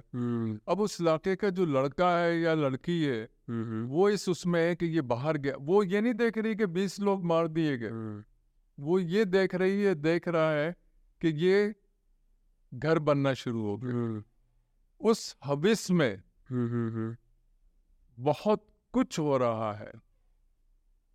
और धोखे इतने मिल रहे हैं। अभी मैं आपको बताऊँ कि एक खलीजी मुल्क में हमने जो लड़कियाँ हैं यहाँ से धोखा दे के ले जाते थे और वहाँ उनको प्रोस्टिट्यूट्स बना देते थे। वो वहाँ से निकाली अब वो घर जाने को तैयार नहीं है। किस मुँह से घर जाएँगे? तो ये जो धोखा मिल रहा है ना बीस लोग डूबते हुए मरते हुए नज़र नहीं आ रहे। अभी भी लीबिया के अंदर सैकड़ों पाकिस्तानी जो है वो छुपे हुए हैं कि उनको मौका मिले और वो यूरोप की तरफ़ जाए। यूरोप की तरफ़ जाए। अच्छा फिर हम यूरोप से तो शिकायत कर रहे हैं कि मार दिया। यार कानून भी तो कोई चीज़ है। आपके घर में अगर कोई आएगा हम्म, और जा कैसे रहे बॉर्डर से ना? बॉर्डर किसकी ज़िम्मेदारी है? तो ये जो पैसा ले रहे हैं हम्म, एजेंट हम्म, तो वो कहाँ तक जा रहा होगा। अदालतों से फौरी जमानतें भी हो रही हैं एजेंटों की। सर लेकिन ये ह्यूमन ट्रैफिकिंग का काम तो पाकिस्तान में रह के भी, भी बहुत लोग कर रहे हैं। कहाँ कर रहे हैं? मैं अगर बात करूँ लड़कियों की तो यहाँ पे बहुत से ऐसे पाकिस्तान के अंदर भी ऐसे बहुत से यतीम खाने हैं जो इस तरीके से काम कर रहे हैं। अच्छा मतलब- अच्छा जी, वो- जी। बिल्कुल है। बल्कि ये अमूमन जो बच्चे अडॉप्शन के लिए दिए जाते हैं ये कहीं ना कहीं तो पैदा हो रहे हैं ना। हम्म। तो आपकी अयाशी भी हो रही है हम्म। और बच्चों को बेचने की कमाई भी हो रही है। सर ये जितना भी मैं अभी अभी तक हमने जितनी भी बात की उसमें मैं एक चीज़ समझ पाया हूँ कि किसी भी चीज़ की जो कनेक्टिविटी है वो पीछे जाके हवस के ऊपर है हविस। या पे अखलाकियात का जो हमारा तनजुल है वो उसके हम लोग भूल चुके हैं सर हविस। जी। वो भी हविस का ही पार्ट है ना? हम्म हम्म। अब वो बच्चियाँ हम्म। जो कभी कॉलेज जाती थी। वो बच्चियाँ अब कॉलेज के बहाने कहीं और जाने लगी। कसूर किसका है? माँ बाप का है ना? आपको नहीं लगता मीडिया इस वक्त जो है वो आज़ादी के नाम पे बहुत ज़्यादा आज़ादी के नाम पे बेहयाई फैला रहा है। हम्म। अब मैं किसी ड्रामे में देख रहा हूँ कि साली से इश्क हो गया। हम्म। किसी ड्रामे में देख रहा हूँ कि भाई बहन को दिखा रहे हैं। हम्म। किसी में बाप बेटी को दिखा रहे हैं। शर्म करो यार। शर्म करो। लेकिन आप जो ये बात कर रहे हैं वो तो इनके ये कहते हैं ह्यूमन राइट्स के खिलाफ आप बात कर क्या ह्यूमन राइट्स के? बाप बेटी जायज़ है? नहीं हमारा बहन भाई जायज़ है? बहनोई और साला जायज़ साली जायज़ है। अगर ये ह्यूमन राइट्स हैं तो ये ये मेरे ह्यूमन राइट्स तो नहीं। लेकिन ये कहते हैं इस्लाम जो है वो बैकवर्ड रिलीजन है और इसमें ये ऐसी चीज़ें बताई इस्लाम छोड़ दें ना फिर। और फिर ये बात करें। छोड़ दें फिर ये बात करें। इस्लाम तो इजाज़त नहीं देता। सर एक आप- आपके अ, बल्कि कोई भी मज़हब इजाज़त नहीं देता। आप सारे मज़हब। उठा के पढ़ लीजिए। कोई मज़हब इस चीज़ की इजाज़त नहीं देता। यूके में सेक्स की तालीम शुरू की गई। है पूरे यू, यूके में उस पर एहतजाज हो रहा है जहाँ ये चीज़ कोई गुनाह नहीं है। हम्म, पूरे यूके में एहतजाज हो रहा है और हम बड़े फख्र से उसको मीडिया पे दिखा रहे हैं चैनल्स पे दिखा सर जो हमारे लोग यहाँ रह रहे हैं वो तो उनको शायद ये चीज़ का वो एहसास नहीं है लेकिन यहाँ से जो लोग बाहर जाते हैं उनके लिए भी मुश्किल बहुत हैं। जैसे कि मैं बात करूँ मगरबी मुआलका जितनी भी है वहाँ पे आजकल एक नया जो ट्रेंड आप देख रहे हैं एलजीबीटी का। तो इस हवाले से ना यहाँ है वो उनकी जो बच्चे वहाँ पे रहेंगे तो उनके बाद तो उनके साथ भी यही चीज़ें उन्होंने सीखनी है। और लेकिन यहाँ रह के भी हमारे कुछ लोग हैं जो इन चीज़ों को सपोर्ट कर रहे हैं। यही तो मसला है। ना यहाँ सुबह आवाज़ उठाते हैं। जी। आवाज़ उठाते हैं तो वो कहते हैं पहले अपने मुल्क में तो ठीक कर लो। क्या जवाब है आप आज़ादी आपकी नज़र में क्या है सर? सिर्फ़ आज़ादी का नाम ये है कि आप बेहाई फैलाएँ या फिर आज़ादी का नाम लिमिट में रह के अपनी हदूद में रह के वे काम करना है? देखिए आज़ादी और हरामकारी इसमें फ़र्क है। आज़ादी आपको ज़रूर होनी चाहिए मैं आपको पसंद करता हूँ आप मुझे पसंद करते हैं। हम दोस्त हैं बहुत अच्छे दोस्त हैं बहुत ही अच्छे दोस्त हो सकते हैं। लेकिन इसका मतलब ये नहीं कि हम उन हदों को तजावज़ कर जाएँ। कोई लड़की मुझे पसंद आई या मैं किसी लड़के लड़की को पसंद आया हमारी दोस्ती है ताल्लुक़ है वास्ता है मगर ये नहीं कि हम उन हदों को पार कर जाएँ ये आज़ादी नहीं है। आज़ादी इस हद तक है कि आप पसंद का इजहार कर सकते हैं। आप किसी की मदद कर सकते हैं। आप उसे बहन भी तो बना सकते हैं। ये तो पहले होता था अब कहाँ होता? मैं यही कह रहा हूँ ना। कि अब तो दूसरी तीसरी चौथी चार चार शादियाँ हो रही हैं अब तो। अब तो बहुत से उलमा ऐसे हैं जो बैठ के ओपनली मीडिया के ऊपर बोलते हैं कि चार शादियाँ करो ताकि जिना कम हो जाए। असल में अ, उनको पता नहीं है कि नबी अलैहिस्सलाम की ज़िंदगी में जब तक उनकी पहली जोजा है आदमी नबी वसल्लम ने दूसरी शादी नहीं की थी। उसके बाद हुई है। लेकिन जब तक पहली बीवी ज़िंदा है अच्छा मुल्ला को बाकी चीज़ें नज़र नहीं आती। मुल्ला को हुकूक बताने नज़र नहीं अगर उसकी बेटी से आप जाके कहें कि उसने तीन शादियाँ की हैं। मुल्ला ने चार शादियाँ की हैं। लेकिन अगर उसने अपने घर में किसी लड़के को कूद के आते हुए देख लिया हम्म। तो उसको मार देगा। शरा का तकाजा दिखाएगा कि मेरे घर में कूदा था मेरी बेटी के साथ। अपने घरों से शुरू करो ना फिर। सर पाँच साल पहले तक पाकिस्तान के मॉर्निंग शोज़ जो होते थे उन्होंने जो अखलाकियात का जनाजा निकाला अब वो मॉर्निंग शोज़ खत्म हो गए। उन मॉर्निंग शोज़ पे क्या करा? बिल्कुल आपने करा सर। उस पर क्या कहना चाहेंगे आप? देखिए वो बहुत सारे केसेस मेरे पास आए जिनमें सुबह लड़कियों को दिखाया जाता था। एक केस मेरे पास आया कि फलाने शख्स ने हमें टीवी पे ले जाके। बेच दिया। मैंने पूछा क्या हुआ? कह लगी कि ये लड़की जो है उसकी। जो बेटी थी वो गई थी कि माँ के लिए इलाज कराना है तो उन्होंने कहा कि अच्छा ठीक है कल आ जाओ।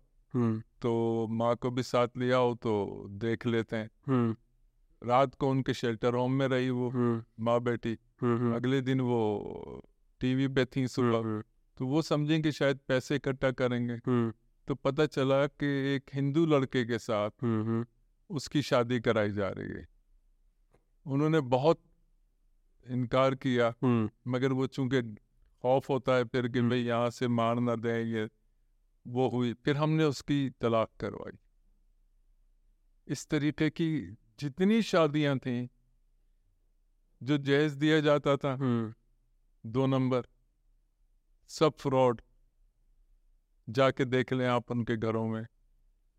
जो बच्चे बिक रहे थे हम्म। कई बच्चे तो वहीं टीवी पे वापस कर दिए गए। हम्म। लेने वालों ने तमाशा लग गया ना हम्म। टीवी पे आ गए ना। दस लाख बीस लाख की कीमत लगती थी। तो कुछ आपको भी मिल रही होगी कुछ मुझे भी बच रहे होंगे। हम्म। तो आप मुझे रोज बुला क्यों रहे हालाँकि सिर्फ़ शेल्टर होम वालों को ही आप प्रोग्राम कर रहे हैं। हम्म बल्कि एक किस्सा सुना देता हूँ। जी जी ज़रूर ज़रूर। अ, नौ, नौ, नौजवान नस्ल के हम्म हम्म।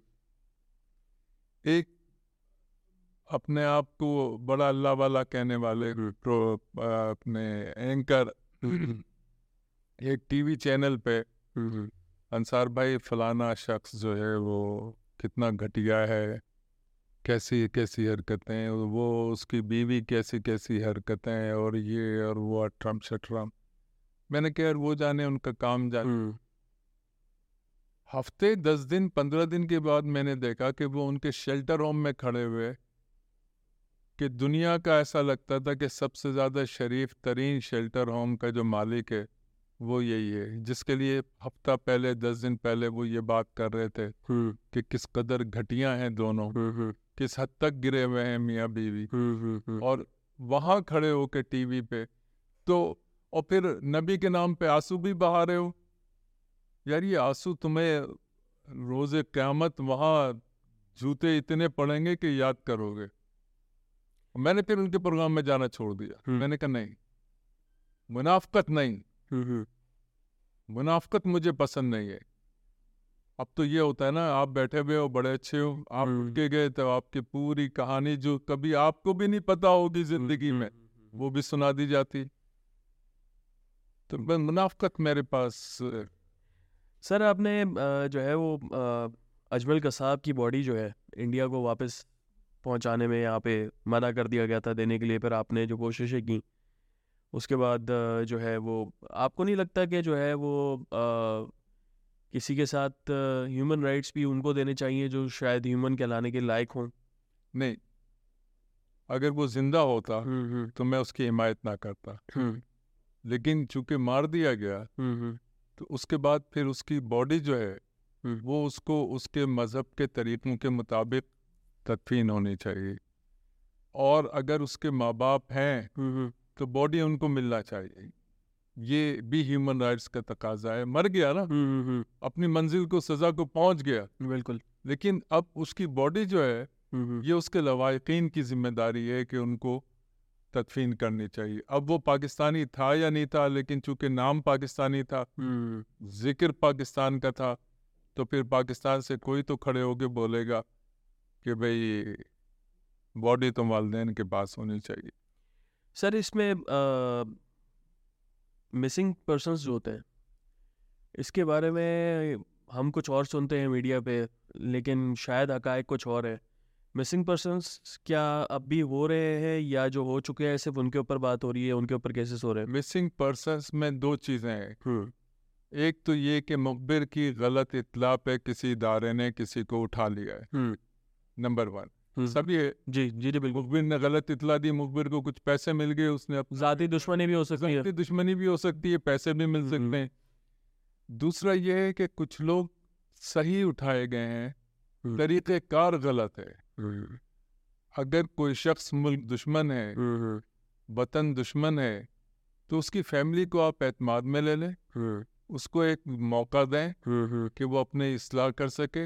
अगर फिर भी नहीं इसलाह करता है तो जो उसकी सज़ा है वो उसको मिलनी चाहिए। क्योंकि देखिए आपकी मिट्टी आपका वतन आपकी माँ होती है। और जो इस धरती का दुश्मन है वो हम सबका दुश्मन है। उससे हमें कोई रियायत नहीं करनी चाहिए। लेकिन ये तरीक़ेकार के गायब कर दें। ये माँ बाप पे भाई बहनों पे उसके बीवी बच्चों पे बहुत जुल्म है। जुल्म भी छोटा लफ्ज़ है। उनको सबको उनके घरों तक आना चाहिए। अगर वो मर चुके हैं तो उनके घरों को मालूम होना चाहिए ताकि वो फातिहा दुरूद करके उसको बख्श सकें अपने आप को तसल्ली दे सकें। लेकिन तरीक़ेकार गलत है उसका कानूनी तरीका। लेकिन मसला ये है ना हमारी अदालतों में फिर छूट जाते हैं ना। हम्म, हमारे यहाँ तो ये भी एक बड़ा प्रॉब्लम है कि आप अदालत में पेश करें अगले दिन आम आदमी की नहीं होगी। हम्म, हम्म, अभी भी देखिए जो मुकदमे चल रहे हैं जो कल तक जेलों में जाने से डरते थे धड़ल्ले से कहते थे कि हमें जेलों में डाल दो। हम्म, हम्म, हम्म, आज वो छुपते फिर रहे हैं तो ये एक आप इतनी हिम्मत तो पैदा करो यार। हम्म, हम्म, आप तब्दीली लेने आए हो ना। हम्म, हम्म, हम्म, तो फिर खड़े हो जाओ। तो ये लोग छुप के जो काम करते हैं वतन के खिलाफ हम्म, हम्म। ये बड़ा गलत तरीके तरीक़ेकार है। ये नहीं होना चाहिए। और आपकी नज़र में मुल्क की बाउंड्री जो है वो एक एक बाउंड्री है जो है वो एक माँ है एक माँ है एक धरती है। लेकिन सर एक मखसूस तबके के साथ ही क्यों मिसिंग पर्सन के किस्से हम सुनते हैं? मैंने जैसे पहले कहा कि कुछ लालच भी है हम्म, धोखे भी हैं। हम्म, आप मुझे एक बहुत अच्छा इंसान समझ रहे हैं। हम्म, मैंने कहा यार ये सामान ले जाके मेरी बीवी को दिया जब रास्ते में आपकी तलाशी हुई तो उसमें असला था। हम्म, उसमें ड्रग्स थी। तो अब आप हो तो बेगुना हम्म, ये मुझे पता है। जी जी। जो आपसे ये काम करवा रहा है उसको पता है। जी। लेकिन जिसने पकड़ा है उसको नहीं पता। उसको तो नहीं पता ना। ये भी होता है कि धोखे भी हो जाते हैं। सर और हमारे यहाँ जिस इलाके की बात करें मैं बलूचिस्तान की बात कर रहा हूँ। बलूचिस्तान के अंदर वडेरा शाही और सरदारी सिस्टम भी बहुत ज़्यादा है। कोई इनकार कर सकते हैं? नहीं। वो कोई हुक्म देंगे आप इनकार कर सकते हो। लेकिन आपको सरदार तो नहीं पकड़ा जाएगा। हम्म, जिसने हुक्म की तामील की पकड़ा तो वही जाएगा ना। आपकी नज़र में ऐसा होता है कि सरदार ने जो है वो अपनी दुश्मनी निकालने के लिए बंदे को गायब करवा दिया नाम किसी और के ऊपर आया? दोनों चीज़ें हो सकती हैं। दोनों चीज़ें हो सकती हैं। एक तो इस तरीके से भी दूसरी तरीका ये है कि मैंने सामान दिया भेजा और उधर इन्फॉर्म कर दिया। आपकी नज़र में ऐसे कोई केसेस आपके सामने आए? काफ़ी केसेस काफ़ी बेगुनाह भी हैं इनमें। काफ़ी बेगुनाह भी है फिर होता ये कि फिर उनको कोई बेगुनाह मानने को तैयार नहीं होता। मैं तो उन इलाकों में गया हूँ जहाँ बहुत कुछ देखा है। हम्म हम्म हम्म। लेकिन समझ नहीं आया कि कब हम इंसान बनेंगे। सर आजकल हम देख रहे हैं फ़ैशन चल रहा है जेल में जाने का सियासतदानों का। और कभी ऐसा आपके साथ हुआ कोई सियासतदान जेल से निकल के फिर जेल की तामीर और तरक्की के लिए काम कर रहा हो? ये जेल में जाने से रो, रोते ये सबसे अच्छा सवाल ये एक सूबे के वज़ीर आला को मैंने हम्म, हम्म, कहा कि आपको बड़ी प्रॉब्लम रही है अपने ज़माने में हम्म जब आप वज़ीर आला नहीं थे। हम्म जेलों में बड़े मसाइल और ये उन्होंने भी बहुत सारी बातें की और अपने साथ कुछ साथी लाए हुए थे कि ये देखिए इनसे पूछे हमने क्या किया क्या क्या क्या क्या किया। मगर ये जितने भी हैं ये जेल जाने के बाद रोते हैं। और इनको अच्छे वक्त में जब ये हुक्मरान है मैंने किसको नहीं कहा किसका दरवाज़ा नहीं खटखटाया कि यार खुदा यार एक शर्म भी होती। सात लोग सजाए मौत की कोठरी में वो नमाजें पढ़ते हैं कुरान पढ़ते हैं अल्लाह से माफ़ी मांग रहे होते हैं। सफ़ाई तो कर दो। साढ़े तेईस घंटे पाँच छः लोगों की गंद वहाँ पे पड़ी रहे। इतना बड़ा जुल्म है यार। लेकिन नहीं मगर खुद जब जेल जा रहे हैं तो आँसू भी आ रहे हैं झुर्रियाँ भी पड़नी शुरू हो रही हैं आपके। आप परेशान भी हो रहे हैं आज़ादी की भी दुआएँ मांग रहे हैं। बाकी कैदियों के लिए क्यों नहीं ये आप कर रहे? Sir A class B class C class का क्या कॉन्सेप्ट है देखिए बी क्लास में आपको पलंग भी मिलता है हम्म। पंखा भी मिलता है और मज़ेदार बात बताऊँ आज शायद लोगों को पता नहीं होगा हम्म, हम्म। कि एक बर्दाश्ती भी मिलता है। अच्छा। और बर्दाश्ती कौन होता है? हम्म उसी जेल का कैदी उसी जेल का कैदी आप जो हुक्मरानों की बात करते हैं आप जो इंसाफ की बात करते हैं आप जो बड़े बड़े दावे करते हैं हम्म, आपका बर्दाश्ती कौन है? उसी जेल जेल का एक कमज़ोर कैदी।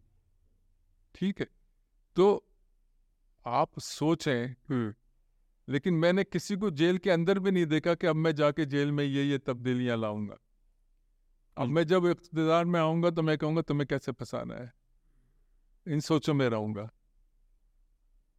आप देखें ना जो केसेस हम्म, बने जिन लोगों पे भी बने हम्म, हम्म, उनकी गुफ्तगु उस जमाने में आप सुनते थे। हर दौर में ऐसा हो रहा है बिल्कुल बिल्कुल। मेरा तो सियासत से ताल्लुक नहीं ना मेरा किसी हम्म। पार्टी से ताल्लुक। जी। हर दौर में ऐसा हो रहा है।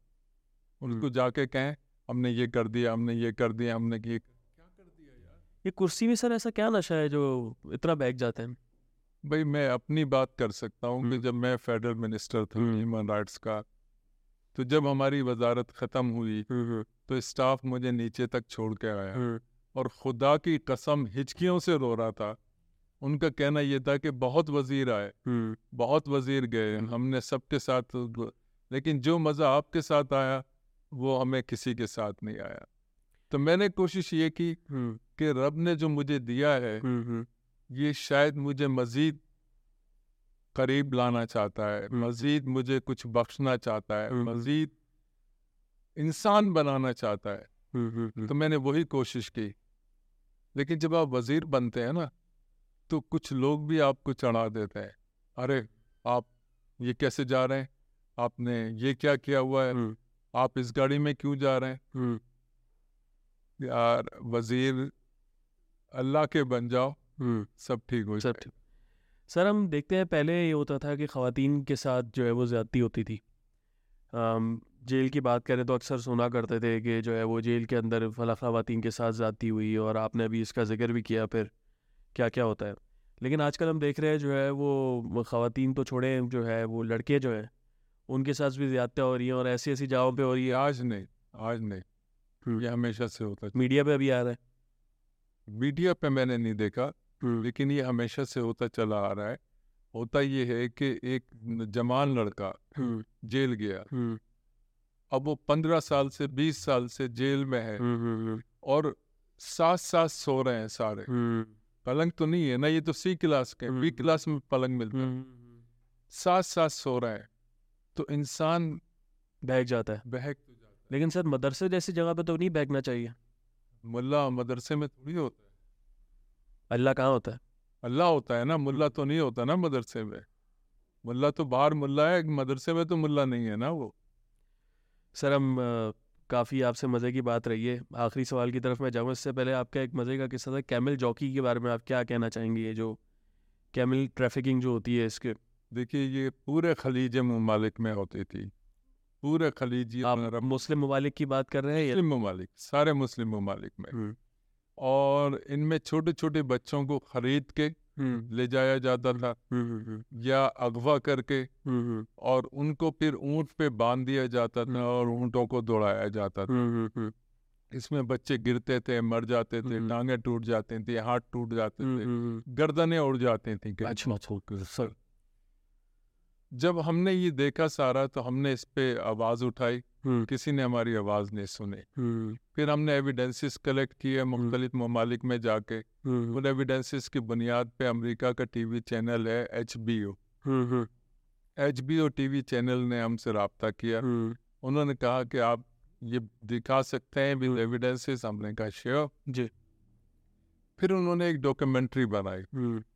और उस डॉक्यूमेंट्री के चलने के बाद एक हलचल मच गई क्योंकि बहुत सारे लोगों का खुदा तो कोई और है ना। हमारा खुदा तो ऊपर है लेकिन इन मुस्लिम ममालिक के बहुत सारे लोग और वो खुदा मिले हुए थे। और वो सब मिले हुए थे। लेकिन जब ये आवाज़ उठी और अमेरिका में ये डॉक्यूमेंट्री चली तो एक हलचल मच गई। और उसके बाद फिर फौरी तब्दीलियाँ आनी शुरू हो। गई। और जब तब्दीलियाँ आनी शुरू हो गई तो उन बच्चों को न सिर्फ़ हमने कैंपों से उन ममालिक के निकाला उनको निकालने के बाद उनको उनके ममालिक भेजा। उनके ममालिक भेजने के साथ उनको उनसे कंपनसेशन भी दिलवाया।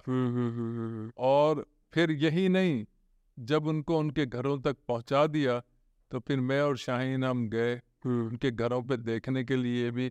इसमें भी एक मज़ेदार बात बता देता हूँ। पाकिस्तान के रेफरेंस से और। भी मुल्कों में। दुनिया भर में गए वो गरीब ममालिक के।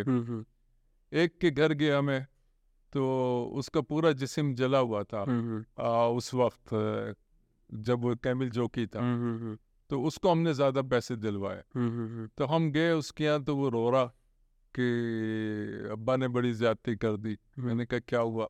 कल के वो जो साहब आपने पैसे दिलवाए थे ना तो अब्बा ने दो बीवियाँ और तीन शादियाँ कर ली है उसके बाद उन पैसों से। वो पैसे बच्चों के लिए थे। हम्म।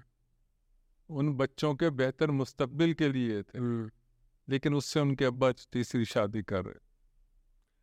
सर पाकिस्तान में दोबारा कभी कोई ईदी या अंसार मंडी पैदा हो सकता है?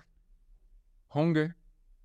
सिर्फ़ अपने या वाइट टू ब्लैक वाले भी आजकल नहीं अपने अंदर तलाश करें। हम्म। अपने अंदर तलाश करें हम्म। और खौफ ना खाए। देखिए जो होना है वो होना है। जो नहीं कर रहे वो भी मरते हैं जो कर रहे हैं वो भी मरते हैं। ईमान रखें हम्म हम्म। कि कोई तो है जो निज़ाम में हस्ती चला रहा है। मेरी पूरी ज़िंदगी इस पे। पूरी ज़िंदगी हम्म। मैं जब मुझसे कोई कहता है आपने ये किया ये किया ये किया। हम्म तो हम्म। मैं कहता हूँ मैं तो कर ही नहीं सकता बस हम्म। मुझ मैं इतना ताकतवर नहीं हूँ। बिल्कुल लेकिन कोई कर रहा है कोई। करा रहा है। कोई तो है जो निज़ाम में हस्ती चला रहा है बस उस पर यकीन कर लो। सर आखिरी सवाल की तरफ़ जाऊँगा। हमने देखा अमेरिका जो है वो एक ऐसा बदतरीन मुल्क था जहाँ पे स्लेवरी आम थी जहाँ पे इंसानी हुकूक कुछ भी नहीं थे। सौ साल पहले की बात करूँ या दो सौ साल पहले की बात करूँ। फिर हमने इंडिया को भी देखा हमारे पड़ोसी में उन्नीस सौ इक्यानवे तक जो है वो उनके हालात भी हमसे भी गए गुजरे थे। आज के पाकिस्तान को देख के आपको लगता है पाकिस्तान भी कभी अच्छी राह पे आना आ सकेगा या आ सकता है? अच्छी उम्मीदें रखनी चाहिए लेकिन अभी मुझे नज़र नहीं आ अगले दस साल तक भी नज़र दस साल तक तो मुझे नज़र नहीं आ रहा क्योंकि अभी आप हैं फकीर। हम्म। और फकीर को जिसने भीख दी है उसने कहा है कि इतना तुम कमा के मुझे वापस करो। हम्म। तो जो अभी उन्होंने लौटाया है हम्म। या जो लौटा रहे हैं और हम जश्न मना रहे हैं कि हमें भीख मिल गई वो हम लौटा रहे हैं सूद। हम्म। असल रकम नहीं। हम्म सूद। सूद। हम्म। असल रकम रकम जो है ये आने वाली जो नस्लें हैं जो आज का नौजवान है इसको लौटाना है। और आज का जो नौजवान बार बार बाहर निकलने की कोशिशें कर रहा है वो इसीलिए कर रहा है कि उसको कुछ बेहतर होता हुआ नज़र नहीं आ रहा। सर आज के नौजवान को कुछ साथ में बोलना चाहेंगे। चौदह अगस्त पे। चौदह अगस्त पे यार आओ पाकिस्तानी बने। पाकिस्तानी बन जाएँगे ना तो सब अच्छा लगने लगेगा फिर। बेहतरी के रास्ते पे चल पड़ेंगे बेहतर सोचेंगे बेहतर। और एक अपील कर देता हूँ आपके उसमें जी जी। कि वोट सोच समझ के दो ये कौमी अमानत है। सोच समझ के मुतासर हो के नहीं कि उसकी बॉडी बड़ी अच्छी है।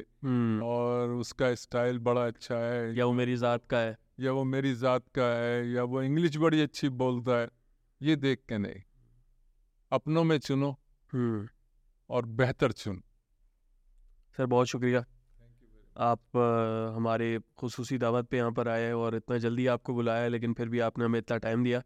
तो इंशाल्लाह आपको दोबारा जो है वो तकलीफ़ देंगे और दोबारा ज़रूर बुलाएँगे। मेरी ख्वाहिश है कि आप लोग बहुत आगे बढ़ें। बहुत शुक्रिया क्योंकि जो जज्बा मैं देख रहा हूँ अल्लाह करे कि वो कायम और दायम रहे। आमीन आमीन। और आपको बहुत आगे लेके जाए। और शायद कल आप उस मुकाम पे हों कि जहाँ कहें कि यार अंसार साहब ने ये काम शुरू किया था। आओ हम इसको लेके आगे बढ़ आमीन तो पाकिस्तान क्यों आज़ाद नहीं है? और क्या अखलाकियात क्या चीज़ें हमने खोई हैं? और क्या क्या चीज़ें हम सही कर सकते हैं? इसके बारे में हमने जो चीज़ें बातें की वो मुझे दोबारा बताने की ज़रूरत नहीं है। अ, हमारे पॉडकास्ट को लाइक करने का शुक्रिया। चैनल को सब्सक्राइब कीजिएगा और हमें इंस्टाग्राम फेसबुक के ऊपर फॉलो कीजिएगा। बहुत शुक्रिया। पाकिस्तान जिंदाबाद। अल्लाह हाफिज़। अल्लाह हाफिज़।